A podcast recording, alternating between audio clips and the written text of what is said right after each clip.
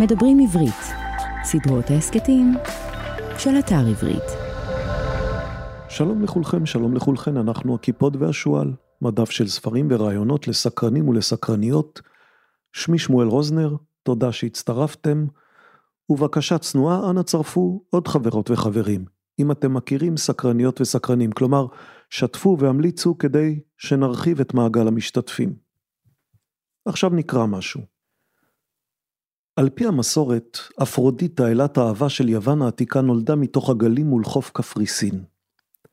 היין שמוזגים שם לכבודה בימי החגים העיקריים, הוא יין קינוח אדום ומתוק שנקרא במקורו נעמה, וכבר בשנת 700 לפני הספירה תיאר הסיודוס, שהיה חקלאי וגם משורר, איך לייצר אותו על ידי כך שתחילה מייבשים בשמש גם ענבים אדומים וגם לבנים במשך כשבועיים, ואחר כך מיישנים את היין בחדי חרס גדולים.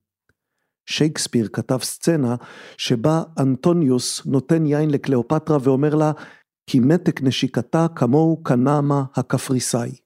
כשריצ'רד לב הארי נחת בקפריסין ב-1191, הוא הילל את הנעמה ואמר שהוא מקווה לחזור, ציטוט, ולו רק כדי לטעום שוב את היין הזה. סוף ציטוט.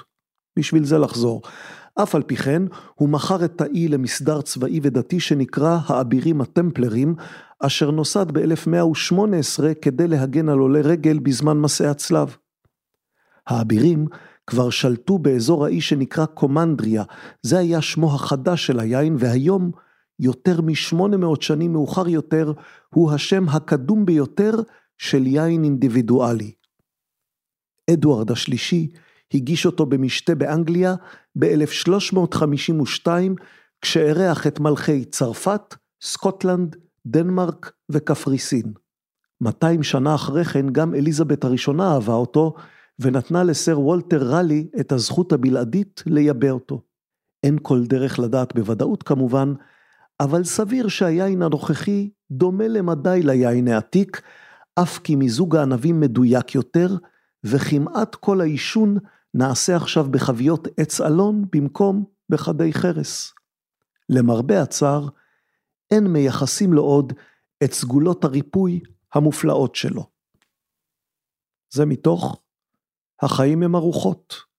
אולי קראתם ואולי לא, היומן לאוהבי האוכל, ג'יימס וקיי סלטר. ספר שתרגמה שרה ריפין. יין, אני אוהב יין, מקווה שגם אתם, בלי להגזים כמובן, אנחנו בעד שתיית יין במידה, רק במידה. היום נדבר קצת על יין, ונדבר קצת על הצלחה. זה יהיה פרק סולו, אוי כמה זמן שלא היה כאן סולו, היו כאן אמונה אילון ולפניה אביגדור שינן, אני מדבר על אורחים שבאו לדבר עם הקיפוד והשועל. אז אמונה אילון ולפניה אביגדור שינן ולפניו אורי גניזי ולפניו חיים שפירא ולפניו שמוליק פאוסט ולפניו אלכס יעקובסון, או שאולי זה היה ההפך, קודם פאוסט, אחר כך יעקובסון. כך או כך, רק לפני כל אלה היה פרק סולו. פרק סולו על החתול של שרדינגר. נחמד לחזור לסולו אחד לפני האורחת הבאה שתבוא בעוד שבועיים, נגלה לכם כבר עכשיו שזאת תהיה הסופרת הנפלאה מאיה ארד. אז למה יין? כי אנחנו אוהבים יין. ואיך יין קשור להצלחה? זה קצת יותר מסובך. לא בטוח שקשור, אבל אנחנו נחבר היום יין להצלחה כדי לדבר על ספר שיצא בעברית לא מזמן. ובמילים אחרות, קראתי ספר ואני רוצה לדבר עליו, לפחות קצת. קראתי את הנוסחה של אלברט לסלו ברבשי, והספר הזה הזכיר לי עוד כל מיני דברים מכל מיני ספרים שחיברתי יחד. מה יצא מזה? יצא מסע לא לגמרי מסודר של מחשבות, ציטוטים, חיבורים. לא ששתיתי יין תוך כדי הקלטה, אבל אולי המחשבה על יין הייתה קצת מערפלת, ולכן גם הפרק הזה הסתיים במסר קצת מעורפל. אבל בדרך תשמעו כמה סיפורים מעניינים, ותוכלו לחשוב יחד איתי על השאלה, מהי הצלחה. נאמר מראש, ההיסטוריה שלי עם הספר הנוסחה היא היסטוריה קצת מפותלת. קראתי חלק מהספר עוד כשהיה בשלבי כתיבה, זה היה לפני כמה שנים, כשעוד הייתי העורך הראשי של ספרי עיון בהוצאת כנרת זמור הדביר, אהבתי מאוד את מה שקראתי, והזכויות לפרסום הספר נרכשו. אחר כך באה הקורונה, אחר כך סיימתי את תפקידי ועברתי להקים את מיזם הקיפוד והשועל, ושכחתי או כמעט שכחתי את הנוסחה, עד שמאיה להט קרמן שהחליפה אותי בתפקיד, הזכירה לי שהספר יצא, בעברית, הנוסחה מלפני כמה שנים, יצאה לאור בעברית. אז לקחתי ממאיה עותק וקראתי שוב, מתחילה ועד סוף, חלק זכרתי, בחלק נזכרתי, חלק היה לי ממש כמו חדש. הנוסחה הוא ספר מרתק ומחכים, והיום נדבר עליו קצת, נצטט מתוכו, וכמובן גם מספרים אחרים שעוסקים בהצלחה, או בנושאים שמשיקים להצלחה, וגם ליין. מה להצלחה וליין? כבר שאלנו את השאלה הזאת. על קצה המזלג היין הוא משל, לא בהכרח מעודד, שמלמד כמה הצלחה יכולה להיות אקראית, כמה היא תלויה בגורמים שקשה לתכנן. לא רק אלברט לסלו ברבה שהבחין בזה, גם אחרים הבחינו. אורי גניזי לדוגמה, שכתב את אומנות המקל והגזר. זה ספר שיצא לא מזמן במסגרת הסדרה הכיפות והשועל. אורי גניזי מספר דבר יפה על יין, על המחיר של יין, שלכאורה אמור להיגזר מאיכותו. אם עוד לא בדקתם את הספר הזה, אומנות המקל והגזר, כדאי מאוד, תוכלו למצוא אותו כמו את שאר ספרי הכיפות והשועל, וכמו את כל ההסכתים הקודמים שלנו, באתר של המיזם, kipshu.com, kipshu.com, קיפשו, כמו הכיפות והשועל. ואל תשכחו להשאיר כתובת מייל, יש חלון שאפשר להשאיר בו כתובת מייל, כך תקבלו פעם בחודש ורק פעם בחודש עדכונים על מה שקורה אצלנו.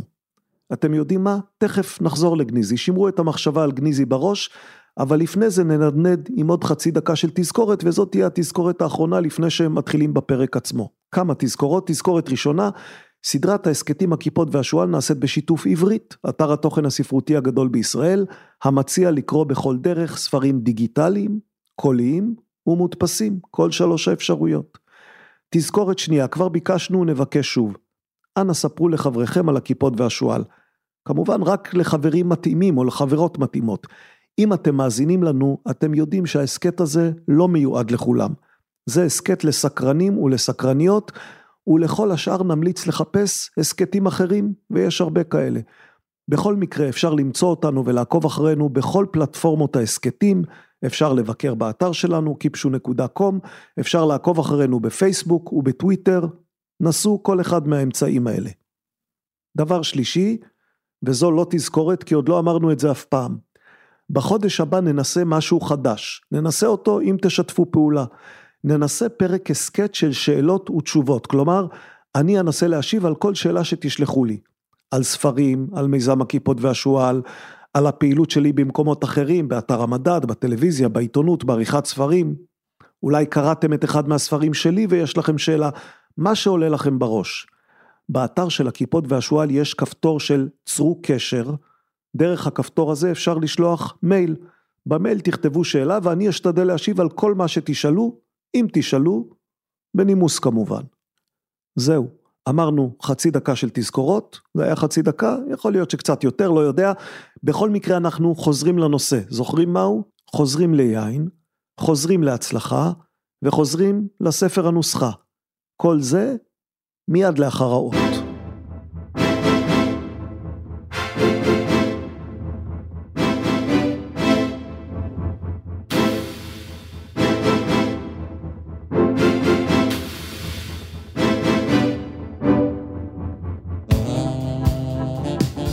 הכיפות והשועל מקווים שאתם איתנו, סקרנים לשמוע משהו על יין ועל הצלחה.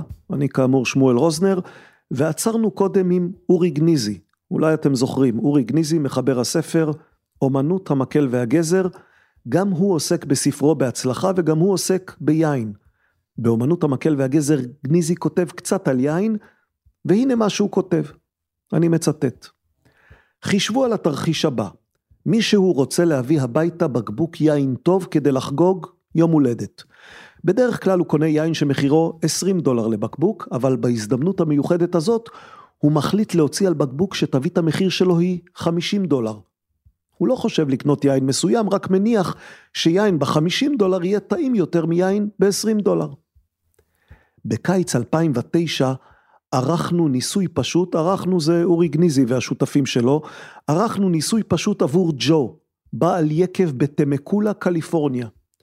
ג'ו ניסה לקבוע מהי אסטרטגיית התמחור הטובה ביותר ליינות שהוא מייצר, וביקש את עצתנו. קפצנו על ההזדמנות לעזור לו. כמה פעמים הזדמן לנו לדון באסטרטגיית תמחור אגב שתיית יין משובח. ביקב של ג'ו, הלקוחות יכולים לטעום ינות שונים ואחר כך לרכוש מן המבחר. הצרכנים בדרך כלל באים לאזור בשביל הטעימות הללו, הם עוברים מיקב ליקב, דוגמים וקונים יין. היין שעליו עשינו את הניסוי היה קברנה סוביניון 2005. יין מפתיע זה בציטוט, יין מפתיע עם שילוב טעמים של פאי וחמניות, ליקר דומדמניות שחורות, פריחת שיטה, שבבי עופרת של עיפרון ומתקתקות של קרקע יער, סוף ציטוט, ואורי גניזי כותב, לא הצלחנו להבין מאיפה הגיע טעם של שבבי עיפרון, אבל משורר אלמוני כלשהו כנראה גילה אותו. ג'ו קבע תג מחיר של עשרה דולר לבקבוק, והיין נמכר לא רע. כדי לבחון את תופעת המחיר שווה איכות, שיחקנו במחירו של הקברנה וקבענו לו מחירים של עשרה, עשרים או ארבעים דולר בימים שונים במשך כמה שבועות. בכל יום קיבל ג'ו את פני הלקוחות וסיפר להם על היין. הלקוחות ניגשו לדלפק וקיבלו דף מודפס שהיו עליו השמות והמחירים של תשעת היינות הכלולים בטעימות ואת מחיריהם. המחירים נעו משישה דולר ועד שישים דולר. המבקרים יכלו לטעום שישה ינות לפי בחירתם, וכמו במרבית היקבים, הרשימה הייתה בנויה מהקל לכבד, מהיינות הלבנים, ליינות האדומים, ליינות הקינוח. הקברנה סוביניון היה תמיד מספר 7. הטעימות ארכו בין 15 ל-30 דקות, ואחריהן המבקרים החליטו אם הם מעוניינים לרכוש את אחד היינות. התוצאות של שינוי המחיר הדהימו את ג'ו. אולי ידהימו גם אתכם. כשמחיר הקברנה היה 20 דולר ולא עשרה, כמו שהוא ביקש במקור, מספר הבקבוקים שנמכרו קפץ בכמעט 50 אחוז. כלומר, כשמחיר היין עלה, הוא נעשה מבוקש יותר. ג'ו הגדיל את סך כל רווחי היקב ב-11 אחוז ולמד לקח. לא לנחש כשהוא קובע מחירים, אלא לנסות. מה בעצם קורה כאן? על זה אורי גניזי מדבר. המחיר הגבוה מאותת על איכות גבוהה. הוא משפיע על האמונות והציפיות של הצרכנים, וכתוצאה מכך יכול להשפיע על הניסיון הסובייקטיבי שלהם, בדיוק כפי שאפקט הניגוד, אפקט הניגוד זה משהו שהוא מדבר עליו בספר, בשביל זה תצטרכו לקרוא, אומנות המקל והגזר, אפקט הניגוד יכול להשפיע על שביעות הרצון. לניסוי שערכנו ביקב של ג'ו, הוספנו גם שאלון, הוא כותב, התברר שככל שמחירו של הקברנה היה גבוה יותר, כך עלה דירוג ההנאה ממנו. כלומר, לא רק קנו יותר, גם נהנו יותר. ועד כאן גניזי, אומנות המקל והגזר, ספר שכדאי. הבנתם? לא קל להחליט כמה שווה יין, לא קל, כי יין הוא מוצר שהערך שלו נקבע על ידי, על ידי מה בעצם? יש כמובן את עלויות הייצור, אותן אפשר לחשב בקלות. כמה עולה לגדל קילו ענבים מזן מסוים. ההשקיה, הדשן, השתילים, העבודה, הבציר, ההובלה, כל הדברים שהמחיר שלהם פחות או יותר ידוע. אבל מחירו של יין הוא לא סך כל העלויות שלו. יין הוא מוצר שמחירו נקבע על פי איכות חמקמקה שקשה להגדיר. יש יין יותר טוב ויין פחות טוב. מי קובע? זה לא לגמרי ברור. לכל אחד ואחת, הטעם שלהם, לכל יצרן הציפיות שלו, יש תואמים מקצועיים, יש תחרויות, ובסוף אתם הולכים ליקב, או אפילו למרכול, ומוצאים בקבוק שרדונה שעולה 50 שקל, ובקבוק שרדונה שעולה 120 שקל. לפני כמה ימים ראיתי תצלום של שולחן, שלידו ישב השר לשעבר אריה דרעי. על השולחן היה בקבוק שלפי מה שכתבו ליד התצלום, עולה בערך אלף שקל. אלף שקל בקבוק אחד, ותנוח דעתכם, יש גם יקרים הרבה הרבה הרבה יותר מאלף שקל. מה ההבדל בין היקר לבין הפחות יקר? ההבדל אמור להיות בטעם. האם תרגישו בהבדל הזה? תלוי מי אתם, ותלוי מה ההבדל. ברבשי, בספר הנוסחה, כותב בהרחבה על ההבדל בין יין ליין ועל היכולת שלנו להבחין בו. הוא כותב בהרחבה גם על תחרויות יין, ומזה נקריא קצת בהמשך. כבר אמרנו, הנוסחה הוא ספר על הצלחה, וניצחון בתחרות, כולל תחרות יין, זו הצלחה. אם דנבר נגץ זכו באליפות ה-NBA זו הצלחה, וזו הצלחה שקל מאוד להבין מאיפה היא באה. הקבוצה קלעה יותר וספגה פחות מקבוצות שמולן התמודדה, ולכן היא ניצחה בכמה סדרות של משחקים, ולכן היא זכתה באליפות. אליפות ה-NBA. יודעים, יש טבעת, נכון? טבעת האליפות. המדדים להצלחה ב-NBA הם מדדים ברורים, צריך לקלוע יותר ולספוג פחות. אבל מה המדדים במקרה של יין? ביין אין סלים, אין שערים, אין מהירות שאפשר למדוד בסטופר, אין דיוק בקליעה למטרה. תחרות יין היא כמו תחרות של נגינה בפסנתר. גם על זה ברבשי כותב. זו תחרות שמייצרת הצלחה, ולא ברור, או לא תמיד ברור למתבונן, מדוע היא מייצרת הצלחה. רוצים לשמוע על זה עוד קצת? נרצה או לא נרצה, אנחנו מוקפים במערכות מסובכות ללא גבול, מערכות שקשה להבין. קחו למשל את החברה האנושית, שתפקודה מחייב שיתוף פעולה בין מיליארדי אנשים, או תשתיות תקשורת המשלבות מיליארדי טלפונים סלולריים עם מחשבים ולוויינים. היכולת שלנו להגיב לעולם ולהבין אותו נשענת על פעילות קוהרנטית של מיליארדי נוירונים במוח שלנו. הקיום הביולוגי שלנו מושרש באינטראקציות בין אלפי גנים ותהליכי מטאבוליזם בתוך התאים שלנו. כל זה ציטוט, כל זה היה ציטוט, ציטוט של אלברט לסו ברבשי, אבל לא מהספר הנוסחה. זה מהספר הקודם שלו, מדע הרשתות, ספר שלא תורגם לעברית. ברבשי נולד בטרנסילבניה, הוא למד פיזיקה והנדסה באוניברסיטת בוקרסט, אחר כך היגר עם אביו להונגריה והמשיך ללמוד בבודפשט. סיפור ההגירה שלו הוא סיפור די מורכב, הוא מספר עליו קצת בספר. את הדוקטורט עשה באוניברסיטת בוסטון, אחר כך הצטרף לאוניברסיטת נוטרדם, אחר כך עבר לאוניברסיטת נורת איסטרן. התחום שלו הוא מחקר רשתות, מדע הרשתות. מתוך הספר הזה קראנו, ולא נמשיך בזה, קראנו כדי שתבינו שמדובר באיש מדע. מדובר באיש מדע שמנסה להבין מערכות מורכבות תהליכים מורכבים. הנוסחה, הספר הנוסחה מסכם את הניסיון שלו להבין את התהליך המורכב ושמו הצלחה. הנה כבר הבחנה שכדאי לשים לב אליה. הצלחה איננה, חוזר, איננה עניין של אדם עם עצמו. הצלחה היא דבר שמתרחש במסגרת של רשת. הצלחה היא מדידה של דבר אחד למול דברים אחרים. קבוצת דנבר נגץ מצליחה בכדורסל כי היא מנצחת קבוצות אחרות. אלברט איינשטיין הצליח במדע משום שגילה דברים שאחרים לא גילו. כמובן, יש מי שיקפצו ויגידו שזה לא המדד היחיד להצלחה, יש גם הצלחה של אדם מול עצמו. ברבשי יוצר את הרושם שלא בטוח שזה נכון. הוא חושב, וכמובן מותר להתווכח עם זה, שגם ההצלחה שנדמת לנו מבודדת מהשוואה עם אחרים, מבוססת למעשה על השוואה עם אחרים.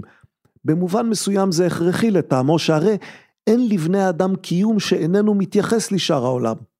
ואגב, מי שרוצה לקרוא על שאלת הקיום של עצמי שמנותק מהחברה שמסביב, יכול לעיין בעוד ספר חדש, זה ספר שיצא רק באנגלית ואני לא בטוח שיתורגם אי פעם גם לעברית, ספר של פסיכולוג בשם בריאן לורי, הוא כתב את הספר שנקרא The Social Self, כלומר האני החברתי.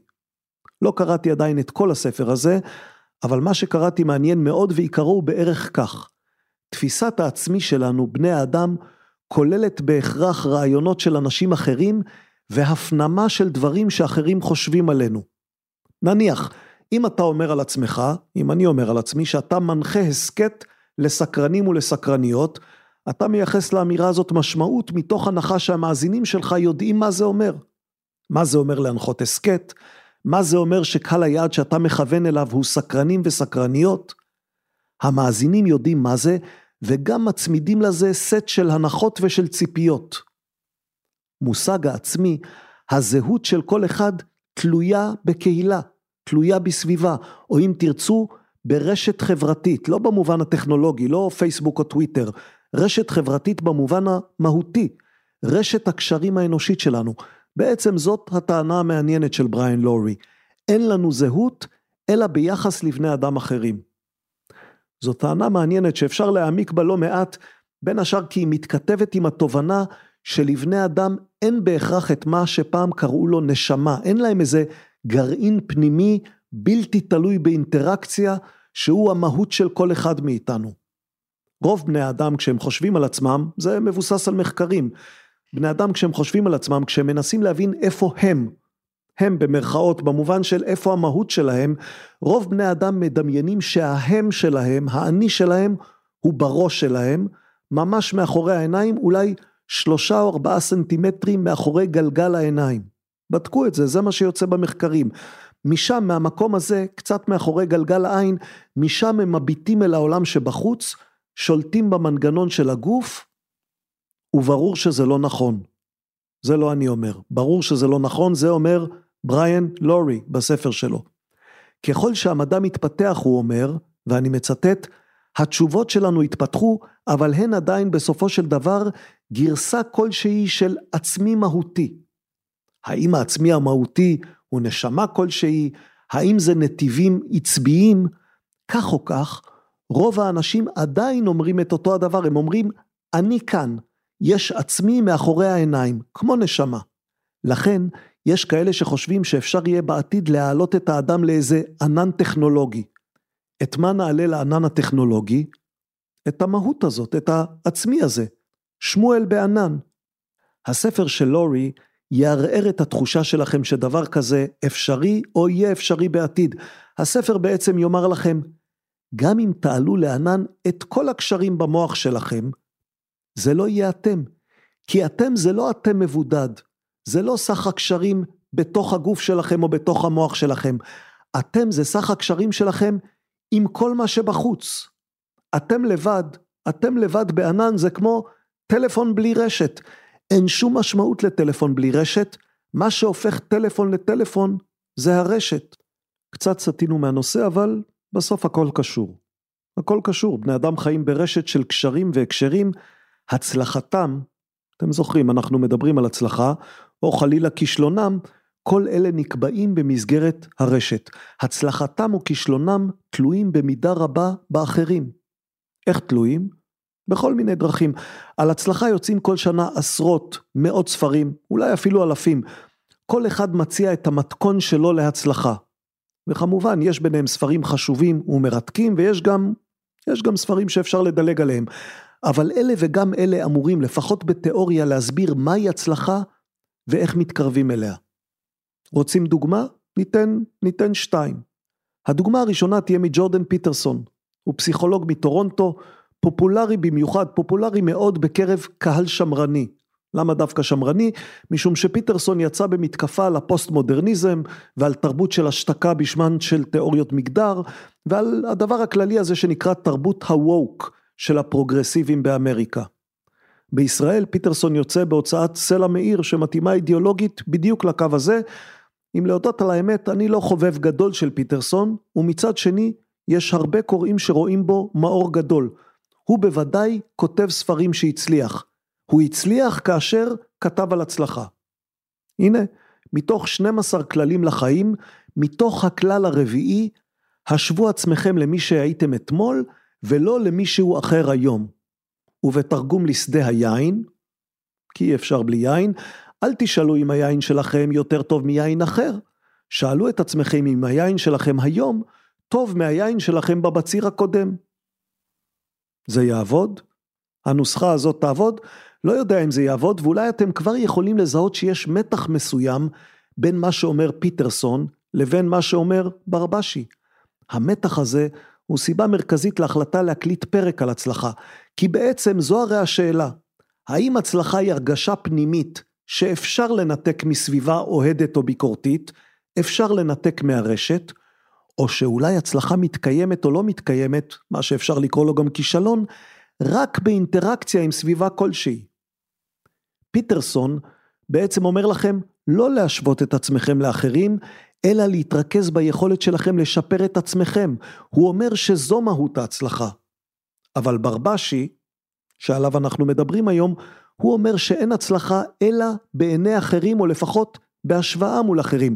כבר אמרנו, זו קביעה קצת קשה, קצת לא נעימה, אבל יסוד הפער הוא בין השאר בשאלה, כיצד בכלל תגדירו הצלחה? הנה, צריך לומר, אפילו המחלוקת הזאת שתיארנו, אפילו המחלוקת הזאת, המחלוקת לכאורה בין ברבשי לבין פיטרסון, מחייבת ברור נוסף, כי הפתרון שלה תלוי בעצם בשאלה איך אנחנו מגדירים הצלחה. אם אנחנו מגדירים אותה באותו אופן, ואז אחד אומר שזה בא מבפנים והשני אומר שזה בא מבחוץ, אז יש לנו מחלוקת. אבל יכול להיות שהמחלוקת היא סתם אי הבנה. אנחנו משתמשים באותה מילה, הצלחה, כדי לתאר משהו אחר. ואז זו לא מחלוקת. אז פשוט יש לנו מילה או מושג שלא הוגדר היטב, או שמשמש לתיאור של שני דברים שאולי יש ביניהם זיקה, אבל הם בפירוש לא זהים. אם הצלחה זו מילה שאפשר לתרגם לכל מיני דברים, אז אפשר לומר שפיטרסון וברבשי פשוט לא מדברים על אותו דבר כשהם קוראים למשהו הצלחה. יש לנו כמה קטגוריות, וגם כשאתם בוחרים איזה ספר לקרוא על הצלחה, כדאי לכם לברר קצת קודם לאיזה סוג של הצלחה הכותב או הכותבת מתכוונת. האם ההסכת הכיפות והשועל הוא הצלחה? הנה כל מיני אפשרויות. הוא הצלחה כי אני נהנה ממנו, ואני נהנה. הוא הצלחה כי אתם נהנים ממנו, ואני מקווה אבל לא משוכנע שכולכם נהנים. הוא הצלחה כי מאזינים לו המון ישראלים. על זה אנחנו עובדים, וכרגע זה לא המון, אבל המספרים עולים כל הזמן. ובכל מקרה צריך לשאול שוב, כמה זה המון? כמה זה המון שמבטא הצלחה?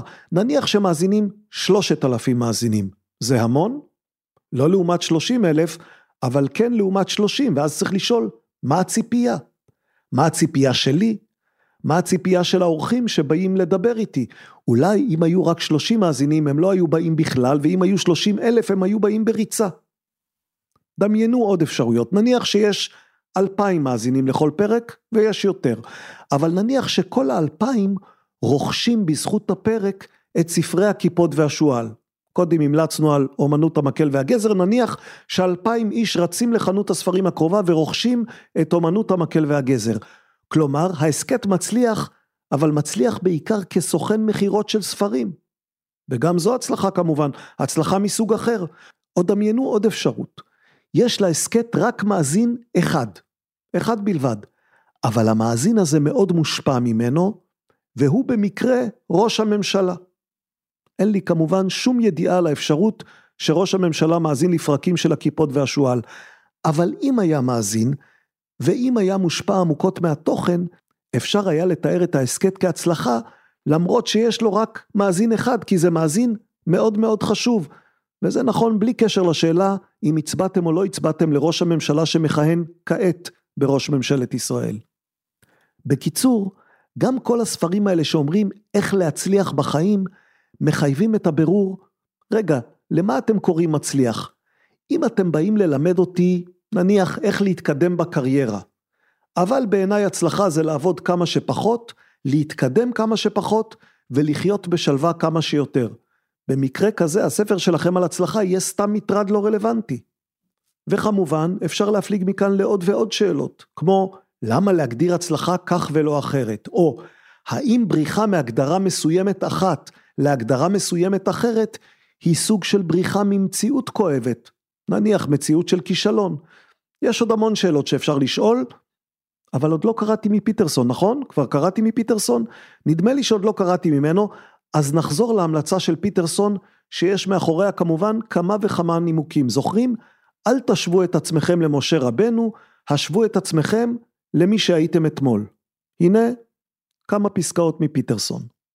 הספר הוא כאמור, אני רק מזכיר, 12 כללים לחיים של ג'ורדן פיטרסון, יצא בהוצאת סלע מאיר, יצא בסדרה ושמה שיבולת. תרגמה דלית לאוב סוטר, עורך אחראי צור ארליך, הנה אנחנו מקריאים.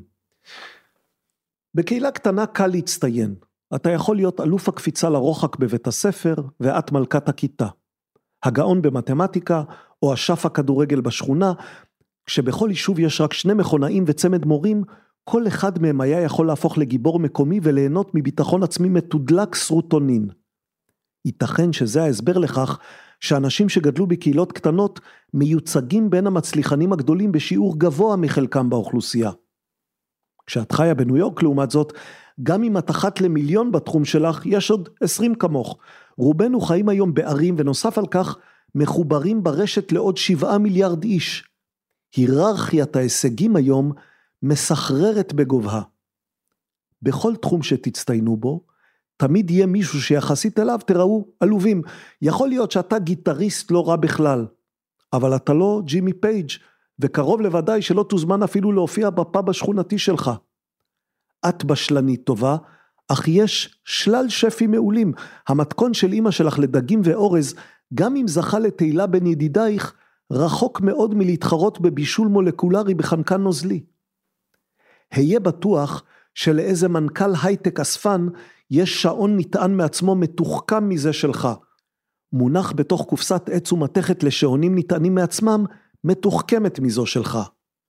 גם המהממת בכוכבות הוליווד הופכת בסופו של דבר לאימא החורגת של שלגיה, חרדה בכל רגע מפני הופעתה של שלגיה חדשה וצעירה. ואתם? הקריירה שלך משעממת וחסרת תכלית? סימן שאלה. כישרונותייך בניהול משק הבית טעונים שיפור בלשון המעטה? סימן שאלה.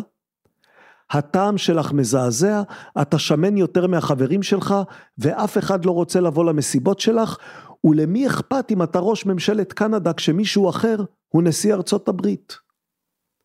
עמוק בתוכנו שוכן כל ביקורת פנימי שיודע את כל זה, הוא נוטה להתבטא בקולניות מעצבנת, הוא שופט לחומרה את בינוניותנו. קשה להשביע את רצונו, גרוע מזה הביקורת שלו חיונית. אין מחסור באומנים חסרי טעם, במוזיקאים עם אוזני פח, בטבחים גרועים, במנהלים בדרג הביניים עם הפרעת אישיות ביורוקרטית, בסופרים מייגעים ובמרצים אכולי אידיאולוגיה. דברים ואנשים נבדלים מאוד זה מזה באיכותם. מוזיקה גרועה מענה מאזינים בכל רחבי העולם, מבנים שלא תוכננו היטב קורסים ברעידות אדמה, מכוניות לא בטיחותיות הורגות. כישלון הוא המחיר שאנחנו משלמים על קיומן של אמות מידה, אך אמות המידה הכרחיות כי לבינוניות תוצאות ממשיות וקשות. אין שוויון ביכולות, אין שוויון בתוצאות, ולעולם לא יהיה. מספר קטן מאוד של בני אדם יוצר את רוב הדברים. המנצחים לא זוכים בכל, אבל בהחלט זוכים ברוב. ולא נעים להיות בתחתית הסולם. התחתית היא מקום מאמלל. אתה חולה במחלת האלמוניות, חי בלי אהבה, מכלה את חייך לריק, דועך, על כן גואה בך קול פנימי של השפלה עצמית, המלעיט אותך בסיפור הרסני. החיים, אומר הקול הזה, הם משחק סכום אפס. חוסר הערך הוא ברירת המחדל. מה יגן עליך מפני הביקורת העצמית המשתקת הזו, לבד מאטימת אוזניים מכוונת? ואכן, דור שלם של פסיכולוגים חברתיים המליץ על אשליות חיוביות, זה ציטוט, אשליות חיוביות כדרך האמינה היחידה לבריאות נפשית, סוף ציטוט. חסו תחת מטריה של שקר עצמי. קשה לחשוב, קשה לחשוב, כותב ג'ורדן פיטרסון, על פילוסופיה עלובה ופסימיסטית יותר, שבעמק הבכה הזה רק אשליות יוכלו להציל אתכם. עד כאן הקראה קצרה מפיטרסון ואתם זוכרים על מה הוא ממליץ, לא על מה שהפסיכולוגים ההם המושמצים ממליצים, הוא ממליץ, השוו את עצמכם למי שהייתם אתמול ולא למישהו אחר היום. אז עד כאן פיטרסון ועכשיו דוגמה שנייה, אדם גרנט. גרנט הוא פרופסור מוכר לפסיכולוגיה ארגונית שכמה מספריו תורגמו לעברית, האחרון בהוצאת מטר נקרא תחשבו שוב. זה ספר שמעודד את קוראיו לטעות ולא לדעת הכל, להיות קצת פחות חכמים ממה שהם חושבים. אבל אנחנו לא נצטט מהספר הזה, אנחנו נצטט מפתיחת ספר מוקדם יותר שלו, ספר שנקרא תן וקח, גישה מהפכנית ל... ניחשתם נכון, גישה מהפכנית להצלחה. מה המתכון של גרנט? המתכון הוא תן וקח, כלומר קודם תן, ואם תיתן יהיה לך מה לקחת. הוא מנסה לשכנע את קוראיו שגישה אלטרואיסטית, נדיבה, מובילה להצלחה יותר מגישה של חטוף היום כי מי יודע מה יהיה מחר. לא תמיד קל לשכנע שגישה נדיבה טובה מגישה חטפנית, הרי כולנו רואים מסביבנו כל מיני אנשים שחוטפים היום וחוטפים שוב מחר ונדמה שיחטפו שוב מחרתיים ולכולנו נדמה שהפריירים נשארים פריירים ותמיד מפסידים. גרנט טוען וגם מדגים ומנסה להוכיח שזה לא המצב. שנקרא קטע, זה קטע ממש בפתיחה, אז בסופו תיאלצו להיזכר שגרנט, שוב, בסוף הספר מוכיח שהסיפור שהוא מספר בתחילת הספר הוא סיפור שלא צריך לקפוץ ממנו למסקנות. הנה, שמעו.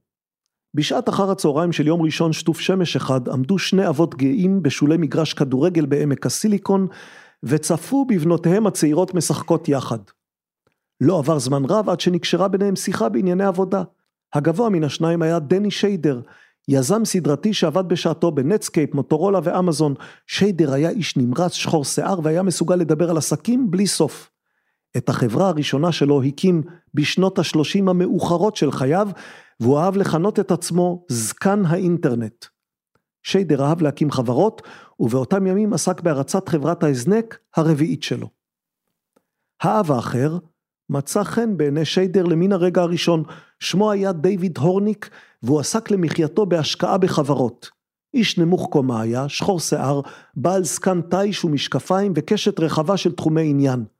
הוא אסף ספרי אליס בארץ הפלאות, וכשלמד במכללה יצר לעצמו מקצוע ראשי משלו, מוזיקה של מחשבים. את התואר השני עשה בקרימינולוגיה ובמשפטים, ולאחר שעשה לילות כימים במשרד עורכי דין, קיבל הצעה לעבוד בחברת הון סיכון, ושם עברו עליו עשר שנים בהקשבה לרעיונות עסקיים של יזמים, ובהחלטה אם לממן אותם או לא. בהפסקה בין שני משחקי כדורגל, פנה שיידר אל הורניק ואמר לו, אני עובד על משהו, היית רוצה לראות הצעה עסקית?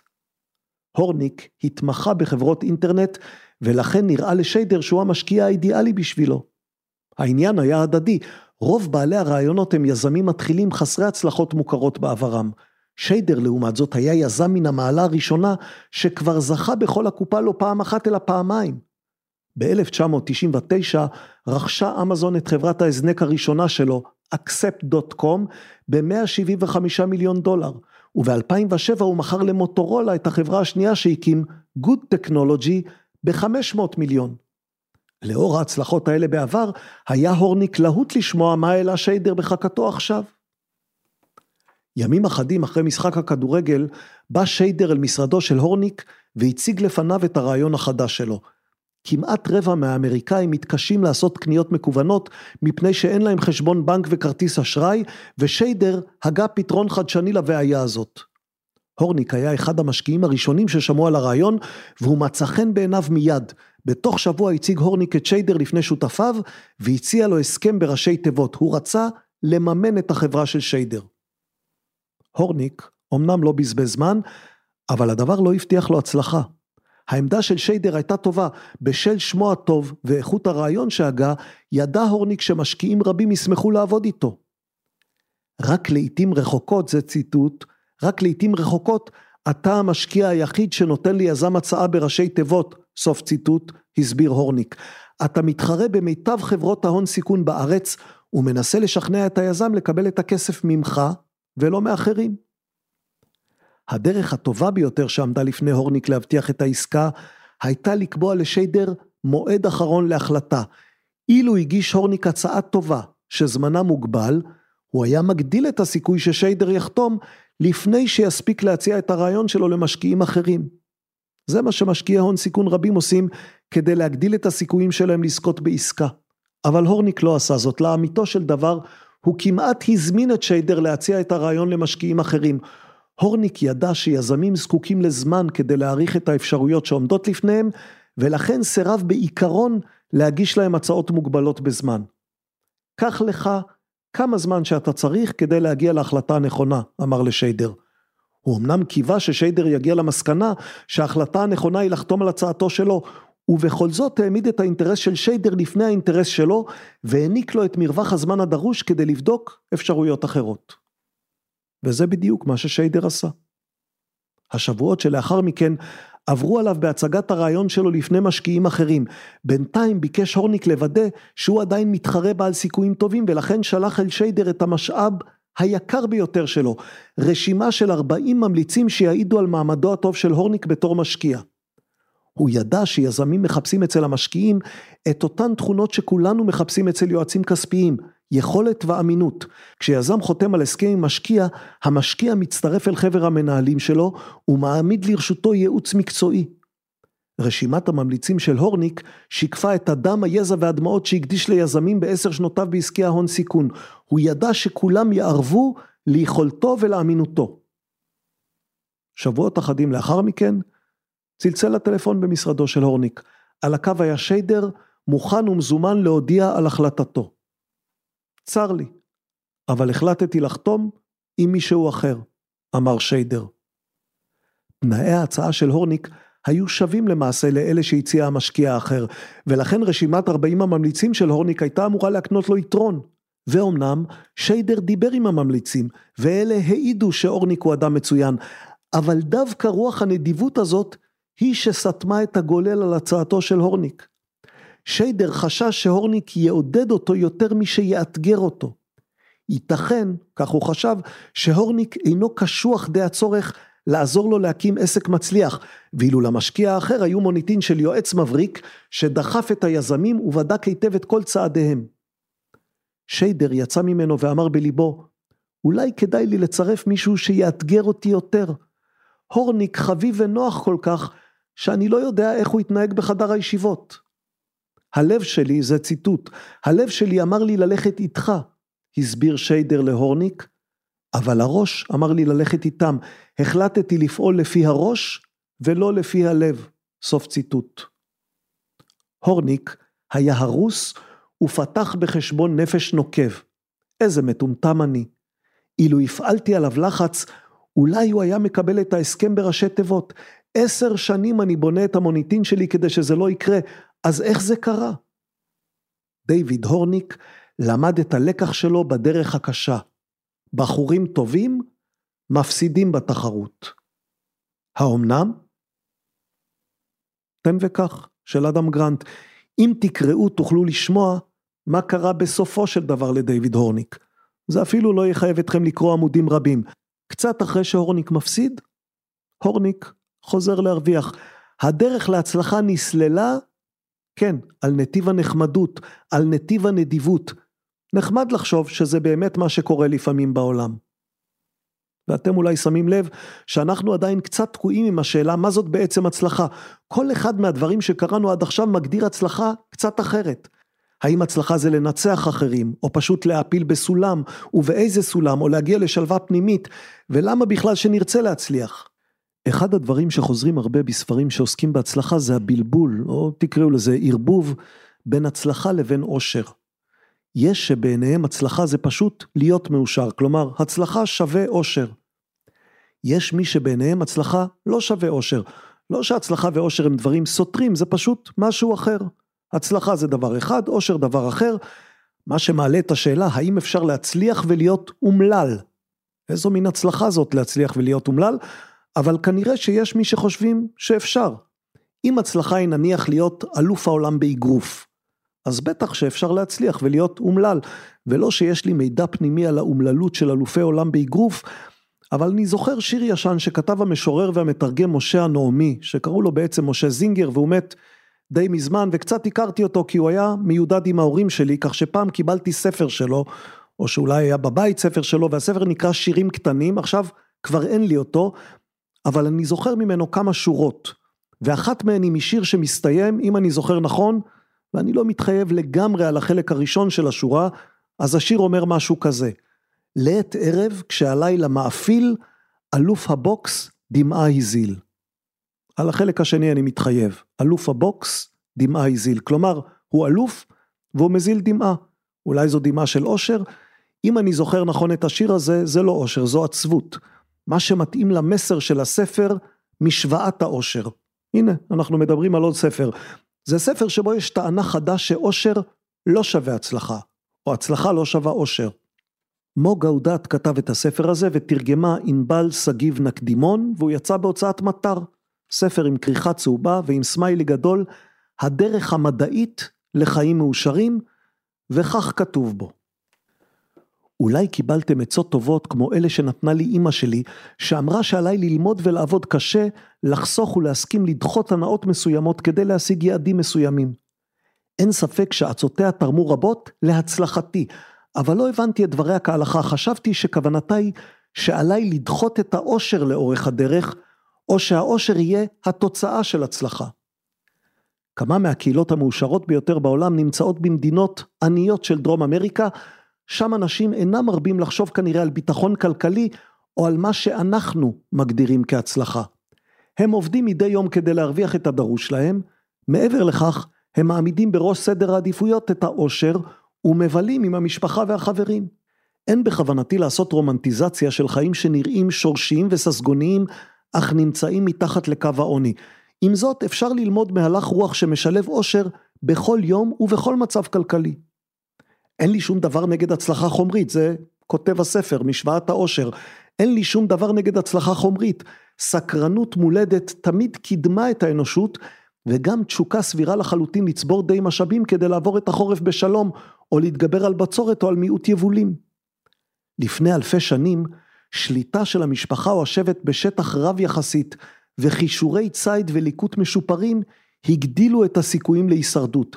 לכן הרעיון של ישיבה בטלה מתחת לעץ המנגו איבד את בכורתו לטובת רעיונות כמו חדשנות ופעלתנות, הרחבת הטריטוריה וצבירת עודפים ליתר ביטחון. ככל שהתפתחה התרבות האנושית, הגדלת שטח המחיה והגדלת העושר הביאו בדרך כלל לשיפור תנאי החיים ולהארכת משך החיים. לבסוף נוצר הקפיטליזם, והוא חוזק בידי התפיסה הפרוטסטנטית שראתה בשגשוג עוד לחסד אלוהי. מאמץ אישי ואחריות אישית אפשרו צמיחה של מה שמכונה היום פער הכנסות. דבר זה הגדיל את התמריץ לעבודה מאומצת יותר, ולו רק כדי להימנע ממצב של דחיקה החוצה בידי אחרים שהישגיהם משופרים. ומרגע שאדם טיפס במעלה הסולם הכלכלי, הוא לא רצה לחזור לתחתיתו, כי ככל שהתחרות גברה, אמצעי התמיכה המסורתיים כמו המשפחה או הכפר נשחקו. בתקופה שקדמה לזו שלנו, התחוללו ברצף מהיר השפל הכלכלי הגדול ושתי מלחמות עולם. במהלכם אפילו אלה שהיו בראש סולם ההכנסות נאלצו לדאוג לצורכי הבסיס. הקושי הזה עיצב את סדרי העדיפויות של דור שלם, והוא שעמד בבסיס התפיסה שהדבר החשוב ביותר בחיים הוא להימנע מקשיים נוספים כאלה. פוליסת הביטוח במרכאות שהתקבלה באופן הנרחב ביותר והועברה לדור הבא נקראה, אתם יודעים איך היא נקראה, הצלחה. במידה גוברת והולכת, במעבר בין המאה ה-20 למאה ה-21, בני המעמד הבינוני גידלו את ילדיהם בהתאם לאמונה שהמסלול ההגיוני היחיד הוא לימודים של שנים במוסדות להשכלה. זאת כדי לצבור כישורים שישמשו אותם למשך חיים שלמים של עבודה קשה ויאפשרו להם לזכות בביטחון. דרך זו הוצבה בראש סולם העדיפויות שלנו, גם אם היא גרמה לאומללות, כי התגלמה בהבטחה שכאשר נשיג את מה שהחברה מגדירה כהצלחה, נהיה מאושרים. אבל נשאל את השאלה הבאה, כמה פעמים רואים שזה באמת קורה, ובמקום זאת כמה פעמים רואים בנקאי מצליח או מנהל חברה שטובעים בכסף אבל נראים אומללים. כמה פעמים שומעים על מקרי התאבדות של מישהו שלכאורה היה לו הכל. למה זה קורה לדעתכם? כי הנחת היסוד שגויה. הצלחה, עושר בעין, כוח ותהילה, אינם מובילים לאושר. למעשה, הצלחה אינה תנאי מוקדם הכרחי לאושר. עד כאן מוגהודת מתוך משוואת האושר, הדרך המדעית לחיים מאושרים. אז הצלחה לא בהכרח מביאה אושר. זה מה שכתוב במשוואת העושר. אבל אפשר ללכת עוד יותר רחוק מזה ולומר שהצלחה בהכרח לא מביאה עושר. אתם שמים לב להבדל, כן? יש הצלחה לא בהכרח מביאה עושר, אולי כן ואולי לא. ויש הצלחה בהכרח לא מביאה עושר, כלומר אף פעם לא. למעשה על פי ההגדרה הראשונה צריך לקחת את ההצלחה בערבון מוגבל, כי לא בטוח שהיא תקרב אתכם לאושר. לפי השנייה לא צריך לקחת אותה בערבון מוגבל, צריך לברוח ממנה, לברוח מההצלחה, כי היא תרחיק אתכם מהאושר. תשאלו מי טוען טענה כזאת, ונשיב, הפילוסוף היווני הרקליטוס. ולא שזכרתי את זה לבד, נזכרתי בזכות חיים שפירא. פרופסור חיים שפירא היה אורח של הכיפות והשואה לפני כמה שבועות. אם עוד לא האזנתם לפרק השיחה איתו, אני כמובן ממליץ בחום. הוא באמת אחד מאנשי השיחה הכי תוססים שיש. אבל בלי קשר לשיחה, לחיים יש ספר שנקרא רשימות על אומנות החיים, והוא עוסק בו כמובן גם בשאלת העושר. ובאחד הפרקים הוא מצטט מהפילוסוף הרקליטוס, זה פילוסוף שעסק הרבה בסוגיית השינוי בעולם, הוא כנראה לא מי שאמר את המונח המפורסם הכל זורם, אבל הוא אמר כמה דברים דומים לזה, אם כי פילוסופים מיד יסבירו לכם שזה לא בדיוק, וגם לא בטוח שאמר את המשפט שאי אפשר להיכנס לאותו נהר פעמיים, אם כי זו אמרה שכן מיוחסת לו, כך או כך לך תדע מה היה 500 שנה לפני הספירה, עם פילוסוף שלא נשאר לנו ממנו כתב יד חתום. מזל שיש את חיים שפירא. פרופסור חיים שפירא, הוא משאיר כתבי יד חתומים, ומצטט בהם גם את הרקליטוס. רק שנזכר, הגענו לחיים שפירא כדי להמחיש שיש אפשרות לטעון שלא רק שהצלחה לא גורמת לאושר, אלא שהצלחה מרחיקה אושר. אז הנה נקרא משהו מתוך רשימות על אומנות החיים. עמוד 228, רשימות על אומנות החיים של חיים שפירא, תחת הכותרת נושא לדיון. הרקליטוס, נקודותיים, זה ציטוט. אם אדם יקבל בדיוק את מה שהוא רוצה, מצבו לא ישתפר. איזו השגה מרתקת, כותב שפירא. אני מניח שרוב האנשים אינם מסכימים כלל עם תובנה זו של ההוגה העתיק, אך אין זה אומר שהיא אינה נכונה או אינה ראויה לדיון. לא במקרה טען אוסקר ויילד במחזה מניפתה של ליידי וינדרמיר, שישנן שתי טרגדיות בחיים, הראשונה היא לא לקבל את מה שלבך חפץ, והשנייה, לקבל אותו. והנה שפירא מצטט מתוך מחזה אחר של אוסקר ויילד, כאשר האלים רוצים להעניש אותנו, הם נענים לתפילותינו. בואו נחקור קצת. הפסיכולוג הנודע, איש הרווארד, דן גילברט, מעניק להרקליטוס את תמיכתו, לפחות חלקית. פרופסור גילברט אומר שהבעיה אינה רק שלא תמיד אנו מצליחים להשיג את מה שאנו רוצים, לאדם יש תאוות רבות בחייו, אך לא את כולנו יוכל להגשים, אלא שלעיתים קרובות גם אם נשיג את שחפץ ליבנו, הדבר לא יעניק לנו את רמות העושר המצופות, ולא פעם תהיה זו אכזבה של ממש, ולעיתים אף קורה שהשגת הדבר שכה נחשפנו אליו, עשויה לגרום לסבל לא מבוטל.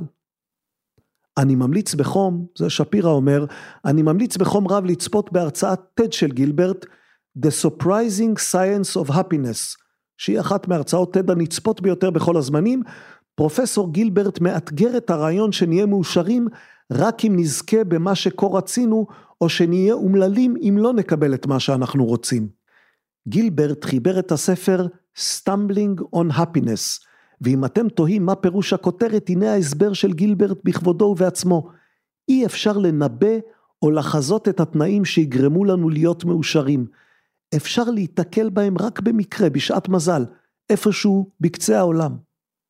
כך או אחרת, המערכת החיסונית הפסיכולוגית שלנו מאפשרת לנו להרגיש טוב גם כאשר הדברים לא מתנהלים כפי שרצינו, ואפילו אם מתרחשים אסונות היא יודעת איכשהו, ולאחר זמן מה לעודד את רוחנו.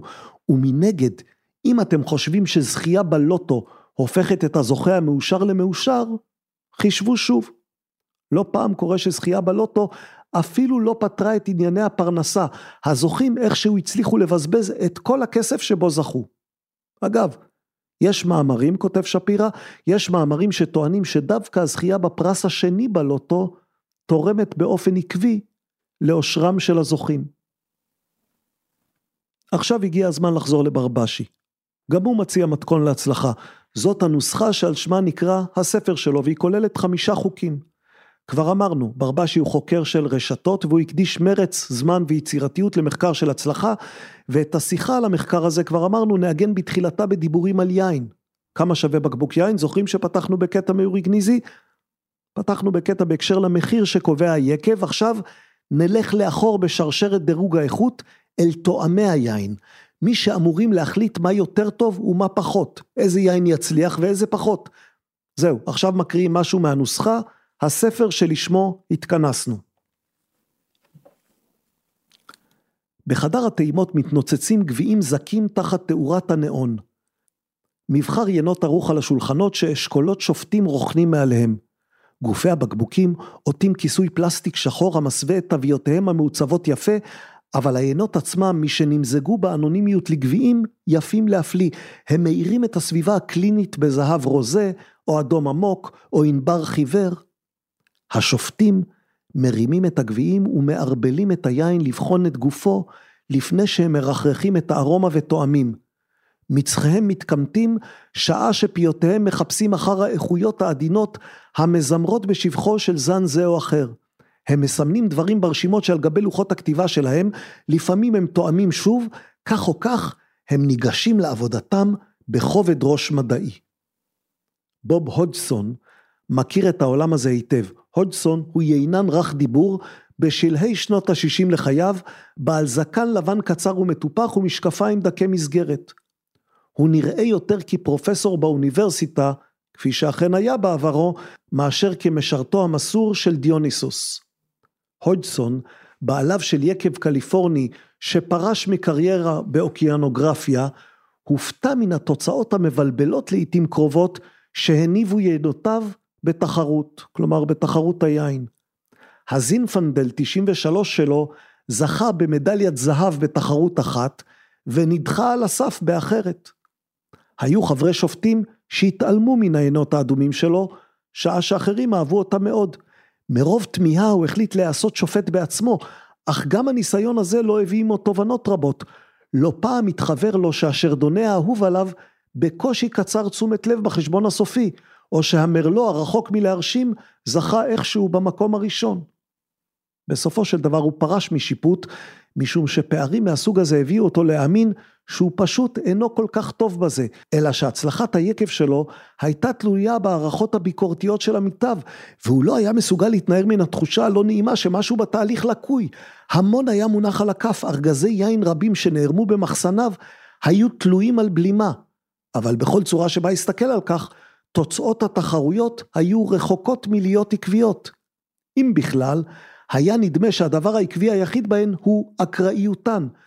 בסופו של דבר המדען שבו זקף גבה ספקנית. תחרות יריד היין של קליפורניה היא הוותיקה בצפון אמריקה, ואולי משום כך גם אחת היוקרתיות ביבשת. זכייה במדליית זהב בה מאפשרת לייננים להעלות את דרגת המחיר של יינותיהם ולשפר מאוד את סיכוייהם לשרוד בשוק תחרותי. הודסון היה סקרני, עד כמה מדויקת ועקבית היא יכולתם של השופטים לזהות בקבוקים נעלים? מאחר ששימש במועצה המייעצת להנהלת התחרות, הוא ביקש מחבריו למועצה לאפשר לו לערוך ניסוי. כשהתכנס פאנל השופטים לקראת התחרות של 2005, כל חבריו נהגו לכאורה בהתאם לפרוטוקולים המכובדים. העריכו מתיקות, חמיצות, תנינים, פירותיות וגוף, רשמו הערות מפורטות, רכרכו, שאבו, ערבלו בפיהם, ירקו, אבל היה משהו שונה בהתעמקותם ביום הזה. לצורך הניסוי של הודסון, השופטים טעמו שוב ושוב, ונאמר שוב, את אותם היינות.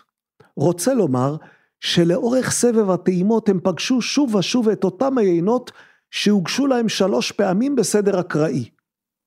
ופתאום, כל פגמי המערכת, כל אותם מקרים של חוסר עקביות שהודסון חשד בהם מלכתחילה, נחשפו במלוא מערומיהם. שופט אחד נתן 80, הציון הנמוך ביותר, ליין של אגם ראשון. כעבור רגע מי שטעם אותו שוב, את אותו יין, נתן לו 90 סביר. כשהוצג בפניו אותו היין בשלישית, הוא לא הזכיר לו דבר, אז הוא העניק לו 96, ציון השווה מדליית זהב. הם דרגו את היינות, זה ציטוט, הם דרגו את היינות הזהים כאילו היו שונים, נזכר הודסון. הוא הסיק שיד המקרה ממלא תפקיד משמעותי בפרסים שיינות זוכים בהם. זה לא נגמר כאן. לא נגמר, אבל נעצור רגע עם התיאור של ברבשי. אנחנו עומדים לדלג קצת בספר שלו, ולפני שנעשה את זה, נמשיך עם הקשר בין טעם לבין מחיר. נחזור לשאלה, מי יודע איך לחבר טעם למחיר, והאם בכלל יש צורך בחיבור כזה? כי לא בטוח שיש, לא בטוח שיש צורך. מחקרים פורצי דרך הצליחו להוכיח שאת מחיר היין אפשר לחזות מראש באמצעות אלגוריתם, והתחזית האלגוריתמית שמחברת נתוני מזג אוויר למחיר הצפוי של חבית או בקבוק יין, התחזית האלגוריתמית שאין בה ממד אנושי של טעימה או רכרוח, התחזית הזאת יותר מדויקת. כן, כן, הלכו כמה פרופסורים בראשות אחד, איימריק ראוצ'ר נדמה לי קוראים לו, אני מקווה שאינני משבש את שמו, הם הלכו הפרופסורים האלה וחיברו כמה משתנים של מזג אוויר למחירי היין. אחרי שדייקו את המודל שלהם, התברר שהוא יודע לקבוע מראש מה יהיה מחיר היין על סמך נתוני מזג האוויר של אותה שנה. הם כתבו על זה בנייר מדעי, נייר שנקרא, אתם יכולים לחפש אותו באינטרנט, Predicting Wine Prices Based on the Weather. בפעם הראשונה, כך כתוב בנייר, בפעם הראשונה מודל כמותי מנצח את הביצועים החזויים של דירוגים ביקורתיים, הדירוגים הביקורתיים המשפיעים ביותר בהיסטוריה. התחזית של מודל זה משתמשת בשילובים פשוטים של שלושה פרמטרים של מזג אוויר שזמינים באופן חופשי. זה מוכיח, הנה משפט המפתח, זה מוכיח שלדירוגים ביקורתיים, כלומר דירוגים של שופטים בתחרויות יין, אין יתרון לעומת חוכמתו של קורם המיושמת על ידיעת מזג האוויר של השנה, מה שמעלה ספק ביחס להשפעה של ציונים ביקורתיים על מחירי היין. קשה להשלים עם זה, אה? המתמטיקה מנצחת את תחוש הטעם. המתמטיקה יודעת יותר טוב. בספר מאוד משפיע של תומאס סואל, אינטלקטואלים והחברה, כך הוא נקרא, Intellectuals and Society, שזה ספר שאולי פעם צריך לדבר עליו בנפרד, ספר שמרני מאוד וגם חכם מאוד. בספר הזה מצוטט מחקר דומה של אורלי אנשנפנדר, אני מקווה שגם את שמו אינני משבש, כלכלן מפרינסטון. הוא החל, הכלכלן הזה, אני מצטט מהספר, הוא החל לחזות את המחיר של סוג מסוים של יין בהתבסס אך ורק על נתוני מזג אוויר בתקופת הגדילה של הענבים, בלי לטרוח, שימו לב, בלי לטרוח לטעום מהיין או להתייעץ עם מומחים שטעמו את היין. המתודולוגיה שלו תוארה בתחילה על ידי מבקרים כפשטנית, אחד מהם כינה אותה טיפשות שניכרת לעין, ובכל זאת, תחזית המחיר של הפרופסור הוכחה כמדויקת יותר במידה ניכרת לעומת זאת של מומחי יין. כל זה מתומאס סואל, שמתקומם נגד הטענה שטיעונים מסוימים מכונים פשטניים רק משום שהם פשוטים ולא משום שהם מוטעים. מתוחכם יותר ומזכיר אינו בהכרח נכון יותר, מסובך יותר ומתעקש לא תמיד מוביל לתוצאה טובה יותר, אבל זה כאמור שייך לדיון אחר על ספר אחר, שאולי עוד יבוא יומו כי יש טעם לדבר עליו. חוזרים למפתחות להצלחה, איך מצליחים? איך מצליחים להבליט את בקבוקי היין שלנו לעומת כל האחרים? הרי, הרי גם האחרים יודעים להכין יין, וכל בקבוקי היין דומים זה לזה, כמו פתיתי שלג, דומים ושונים. זה דימוי שיעקב בורק משתמש בו, לא בהקשר ליין. נקריא קטע קצר מיעקב בורק, איש עסקים מצליח שכתב כמה ספרים יפים. האם שימפנזים חושבים על פרישה הוא מן הסתם הספר המצליח מביניהם, וגם בו יש לא מעט דיבורים על הצלחה, כמו, כמו הקטע הזה. החלטתי למנות 15 ממדים שמאפיינים ברמת מינון שונה את רוב סיפורי ההצלחה שאני מכיר. זה יעקב בורק והוא מכיר לא מעט סיפורי הצלחה. אז הנה הוא מונה 15 ממדים שמאפיינים את רוב סיפורי ההצלחה שהוא מכיר. רוצים לספור? אמביציה, נחישות, אופטימיות, סבלנות, יושרה, אינדיבידואליות, בסוגריים, הליכה כנגד הזרם, סגור סוגריים, יכולת האצלת סמכויות, כישרון, משמעת עצמית, חשיבה כמותית, חברתיות, כושר שיפוט של אנשים, יצירתיות, אינטואיציה וכריזמה. יכולתי להוסיף, כותב בורק, יכולתי להוסיף משתנים נוספים, אך די ברשימה זאת כדי לבסס את הקביעה כי הסיכוי שלשני אנשי עסקים מצליחים תמהיל זהה של מאפיינים מתוך הרשימה, כמו הסיכוי למצוא שני פתיתי שלג דומים, קרוב מאוד לאפס. אלפי הספרים שמתעדים את קורותיהם של יזמים מוצלחים, חוזרים ומוכיחים שאין שני סיפורי הצלחה זהים, וכי הדרך להצלחה מגוונת ורבת פנים, גם אם נתעלם מגורם המזל המופיע בחלק גדול מהסיפורים. ובכל זאת, כותב בורק, קשה לוותר על התקווה לגלות את התכונה האחת, אולי בצירוף תכונה נוספת, שקובעת את הסיכוי הרב ביותר להצלחה. האם ניתן אולי לאתר מכנה משותף לרוב סיפורי ההצלחה? סדרה של מחקרים שערכו אנג'לה דוקוורט ומרטין זליגמן מאוניברסיטת פנסילבניה, מאירה את הנושא מזווית חדשה. ניתוח מקרים רבים של הצלחה וניסויים יהודיים שערכו השניים מגלים כי הכישרון הטבעי עשוי לשמש גורם משני בלבד במימוש הצלחה. נחישות, התמדה וסבלנות הם לדעתם המפתח להצלחות בבית הספר, בעבודה ובעולם העסקים. תכונות אלה הן שמסייעות לנו להתמודד עם תקלות ועיקומים בלתי נמנעים בכל ניסיון לממש תוכניות ארוכות טווח. התמדה, התמדה, נחישות, סבלנות. זו החוכמה שבורק מציע, זו חוכמה שחוזרת על עצמה גם בספרים נוספים. אם רק זה היה קל כל כך, התמדה, נחישות וסבלנות. והנה עוד קטע מברבשי. אם אנו מבינים את האקראיות האינהרנטית הטבועה בכל בחירה שהיא, קל לנו יותר להעריך עד כמה לא פעם ההצלחה המקרית כמו הגרלה. אם אתם רוצים לנצח בתחרויות, עליכם להירשם להמון כאלה. אם אתם רוצים להשיג עבודה, עליכם לשלוח המון קורות חיים. אם אתם רוצים תפקיד ראשי, עליכם לגשת לאודישן אחר אודישן. לא תמיד תוכלו לקבוע אם תעלו ראשונים או אחרונים על הבמה. אבל בדיוק כשם שצריך לקנות הרבה כרטיסים כדי להעלות את סיכויי הזכייה בלוטו, כך תעלו בהרבה את סיכוייכם לנחות במקום מועדף ברשימה, אם תגיעו שוב ושוב. התמדה, נחישות, סבלנות. אם אתם מכירים את הבדיחה, וברור שאתם מכירים אותה, על ההוא שהתפלל מאוד חזק ואז התלונן לאלוהים למה הוא בכל זאת לא זוכה בלוטו, והתשובה שקיבל הייתה שהוא פשוט לא קנה כרטיס. אם אתם מכירים את הבדיחה הזאת, הקטע של ברבשי בטח הזכיר לכם אותה. אולי הוא הזכיר לכם גם את התיאוריה שפרוסה בהרחבה בספר מצוינים של מלקולם גלדוול. זה ספר שהפך לפופולרית את תיאוריית העשרת אלפים שעות. לפני שמצליחים צריך להתאמן עשרת אלפים שעות. איך זה דומה? דומה בזה שצריך לעבוד קשה ולנסות עוד פעם ועוד פעם ואז עוד פעם. וברור שמעת לעת תבוא מישהי ותקצור הצלחה בלי להתאמץ, סתם מזל. אבל בדרך כלל צריך לעזור למזל. כמו שכדי לזכות בלוטו צריך לקנות כרטיס, אפילו אם התפללתם חזק. ככה כדי להצליח, גם צריך לקנות כרטיס. וכמה שיותר כרטיסים, כך הסיכוי גדל. מה זה לקנות כרטיס? זה להמר. לא להמר במובן החסר אחריות, במובן של לנסות כל מיני דברים. הנה, תשמעו את הסיפור שטים הרפורד בחר בספר שלו הסתגלות, מדוע כל הצלחה מתחילה בכישלון. הסתגלות, מדוע כל הצלחה מתחילה בכישלון. טים הרפורד בחר בסיפור כדי להדגים את ההכרח בהתנסות שלא תמיד ברור מה יצא ממנה. התרגום של מיכל גרינפלד ואנחנו מקריאים.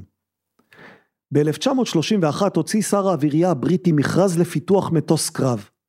המסמך היה יוצא דופן משתי סיבות, האחת הייתה שעד אז התייחס חיל האוויר המלכותי בביטול כלפי מטוסי קרב. התפיסה הרווחת הייתה שאין תחליף למפציצים. על פי התפיסה הזאת, שבישרה את הדוקטרינה הגרעינית העתידית של השמדה הדדית מובטחת, השימוש הנכון בכוח אווירי היה לבנות צי גדול ככל שניתן של מפציצים, ולהכות באויב בכוח מוחץ. הסיבה השנייה הייתה שהדרישות של משרד האווירייה נראו בלתי אפשריות כמעט. במקום להתבסס על טכנולוגיה מוכרת, רצו אנשי המשרד שמאנסי אווירונאוטיקה יזנחו את כל מה שהיה ידוע עד אז, וייצרו משהו חדש לחלוטין. ההצעות הראשוניות שהגיעו אל משרד האווירייה היו מאכזבות.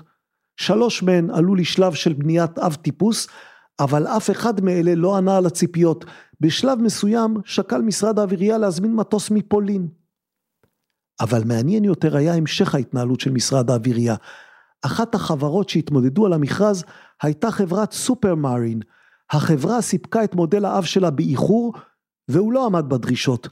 אבל כעבור זמן, כשהחברה הגישה למשרד האווירייה דגם חדש ומהפכני, החליד עובד מדינה נמרץ ובעל מעוף, Air Commodore הנרי קייב בראון קייב, אני מקווה שאני לא משבש את שמו, הוא החליט לעקוף את התהליך הרגיל של הזמנת הביצוע ולהזמין את המטוס החדש כניסוי מעניין ביותר. המטוס היה לא אחר מאשר הסופרמרין ספיטפייר. אין חולק על כך שהספיטפייר היה אחד החידושים הטכנולוגיים החשובים בתולדות התעופה הצבאית. המטוס המהיר ובעל כושר התמרון הגבוה הזה וטייסיו העשויים ללא חת היו לסמל העמידה של בריטניה נוכח התקפות הלופטוואפה, חיל האוויר של גרמניה הנאצית. המטוס בעל הכנפיים האליפטיות המיוחדות היה יצירה הנדסית מופלאה.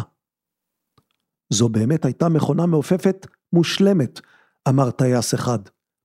החרה החזיק אחריו טייס אמריקני שבא לבריטניה כדי להצטרף לחיל האוויר הבריטי? תהיתי לא פעם איך המטוס הזה יכול להיות גם כל כך אלגנטי וקל להטסה וגם יעיל כל כך כמטוס קרב. אין לי מילים לתאר את הספיטפייר, העיד טייס שלישי, הוא היה מטוס שלא מהעולם הזה.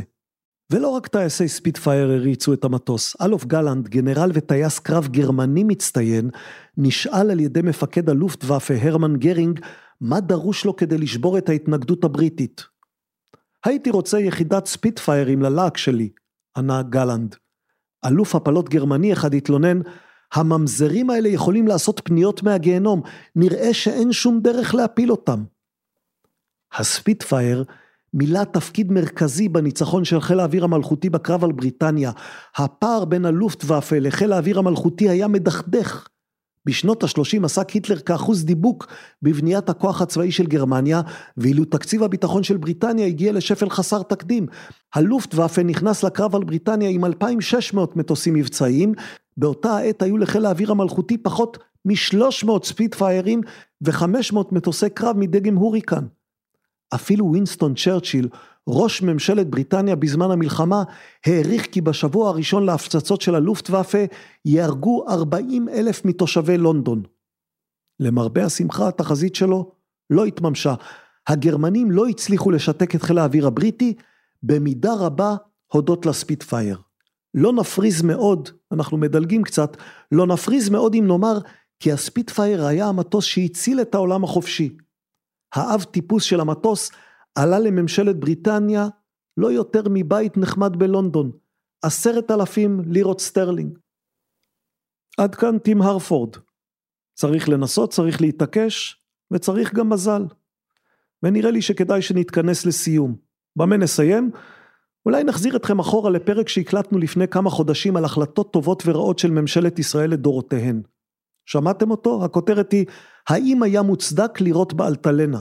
כותרת קצת פרובוקטיבית, רוב הציבור בישראל של היום חושב שהירי אז, עם קום המדינה, היה משגה. ואיך זה מתקשר להצלחה?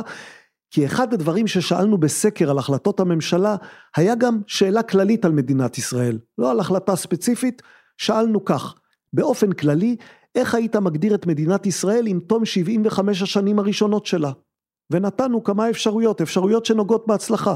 אפשרות ראשונה, הצלחה גדולה, שנייה, הצלחה בינונית, שלישית, הצלחה קטנה, רביעית, אי הצלחה, חמישית, כישלון, ונתנו גם אפשרות שישית, מוקדם מדי לדעת, כלומר, מוקדם מדי לדעת אם ישראל היא הצלחה או כישלון. האם השאלה ברורה? לא יודע. מה זאת הצלחה במקרה של מדינה? עוד לא הצלחנו להגדיר מה זאת הצלחה במקרה אישי, אבל במקרה של מדינה זה עוד יותר מסובך. הצלחה לעומת מה? לעומת הציפיות, לעומת הסיכויים, לעומת הסיכונים, לעומת התסריט הכי גרוע או לעומת התסריט הכי טוב. כל מי שהשיב או השיב על הסקר החליט למעשה בעצמו איך הוא או היא מגדירים הצלחה. אבל כמעט כולם נתנו תשובה. פרופסור קמיל פוקס בחן את הנתונים ושקלל אותם, כך שאפשר לומר בביטחון שרוב גדול מאוד של ישראלים חושבים שישראל היא הצלחה. 63% אמרו שהיא הצלחה גדולה.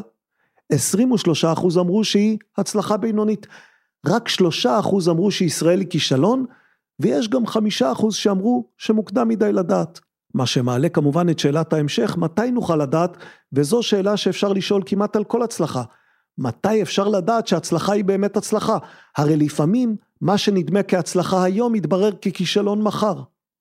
אגב, אם מעניינת אתכם החלוקה למגזרים, ככל שזזים ימינה על המפה הפוליטית, כך גוברת התחושה בקרב ישראלים שישראל היא הצלחה. אבל צריך לקחת בחשבון שסקר כזה שנערך ברגע מסוים משקף סנטימנטים שמושפעים מאוד ממה שקורה באותו זמן, ובמקרה הזה כולנו יודעים מה מתרחש בחודשים האחרונים בישראל, ואפשר להסביר למה זה משפיע על הערכת ההצלחה של מחנה אחד יותר משל מחנה אחר. הנה, מהצלחתו הלא מוגדרת של יצרן היין, ועד הצלחתו הלא מוגדרת של מנהיג המדינה. ובמה הצלחנו אנו היום? הצלחנו, אולי הצלחנו לערוך לכם היכרות קצרה עם כמה ספרים שחלק גדול מהם בהחלט שווים עיון. במה לא הצלחנו? לא הצלחנו להגיע להגדרה מוסכמת של מהות ההצלחה, אבל נאמר את האמת, גם לא ממש ניסינו. יצאנו לדרך בגלל ספר של אלברט לסלו ברבשי, אז נסיים איתו. חמישה חוקים להצלחה, זה מה שהוא מציע. אם הם משכנעים או לא, תדעו לאחר שתקראו את כל הספר שאני ממליץ עליו בחום. אבל תקציר, תקציר של חמשת הכללים תקבלו גם כאן, ואחריו עוד סיום וכמה מילות סיכום. החוק הראשון, זה שוב ברבשי ואנחנו נקרא ממנו בדילוגים כדי לעבור על חמשת החוקים. החוק הראשון, ביצועים מניעים הצלחה, אך כשהביצועים אינם מדידים, רשתות קובעות הצלחה. החוק השני, הביצועים מוגבלים, אבל ההצלחה חסרת גבול. החוק השלישי, הצלחה קודמת כפול כשירות שווה הצלחה עתידית. רוצים שאני אקרא את זה שוב? הצלחה קודמת כפול כשירות שווה הצלחה עתידית. החוק הרביעי, הצלחה קבוצתית מצריכה מגוון ואיזון. החוק החמישי, החוק החמישי גורס כי הצלחה עשויה להגיע בכל זמן כל עוד אנחנו מתמידים. זוכרים, עכשיו אקריא מברבשי, זוכרים את מאמרו המאוחר של איינשטיין בנוגע לשזירה קוונטית? אתם בטח לא זוכרים כי עוד לא קראתם את הספר של ברבשי, אבל אם תקראו את הספר, תגלו מה כתב איינשטיין על שזירה קוונטית. בסופו של דבר, המאמר הזה היה לתרומתו למדע המצוטטת ביותר, התרומה של איינשטיין, שהשפעתה עולה על זו של חמשת המאמרים שכתב ב-1905, שנת נס שבמהלכה הפיק תגליות שוברות קופות מסוגן של תורת היחסות ומכניקת הקוונטים. והוא מעולם לא הפסיק לנסות, וניפק רעיון אחר רעיון, מאמר אחר מאמר, עד מותו. זוהי תזכורת לכך שיש בכוחה של התמדה לשאת אותנו רחוק מאוד, כאשר היא פועלת בשילוב גורם איי-קיו גבוה.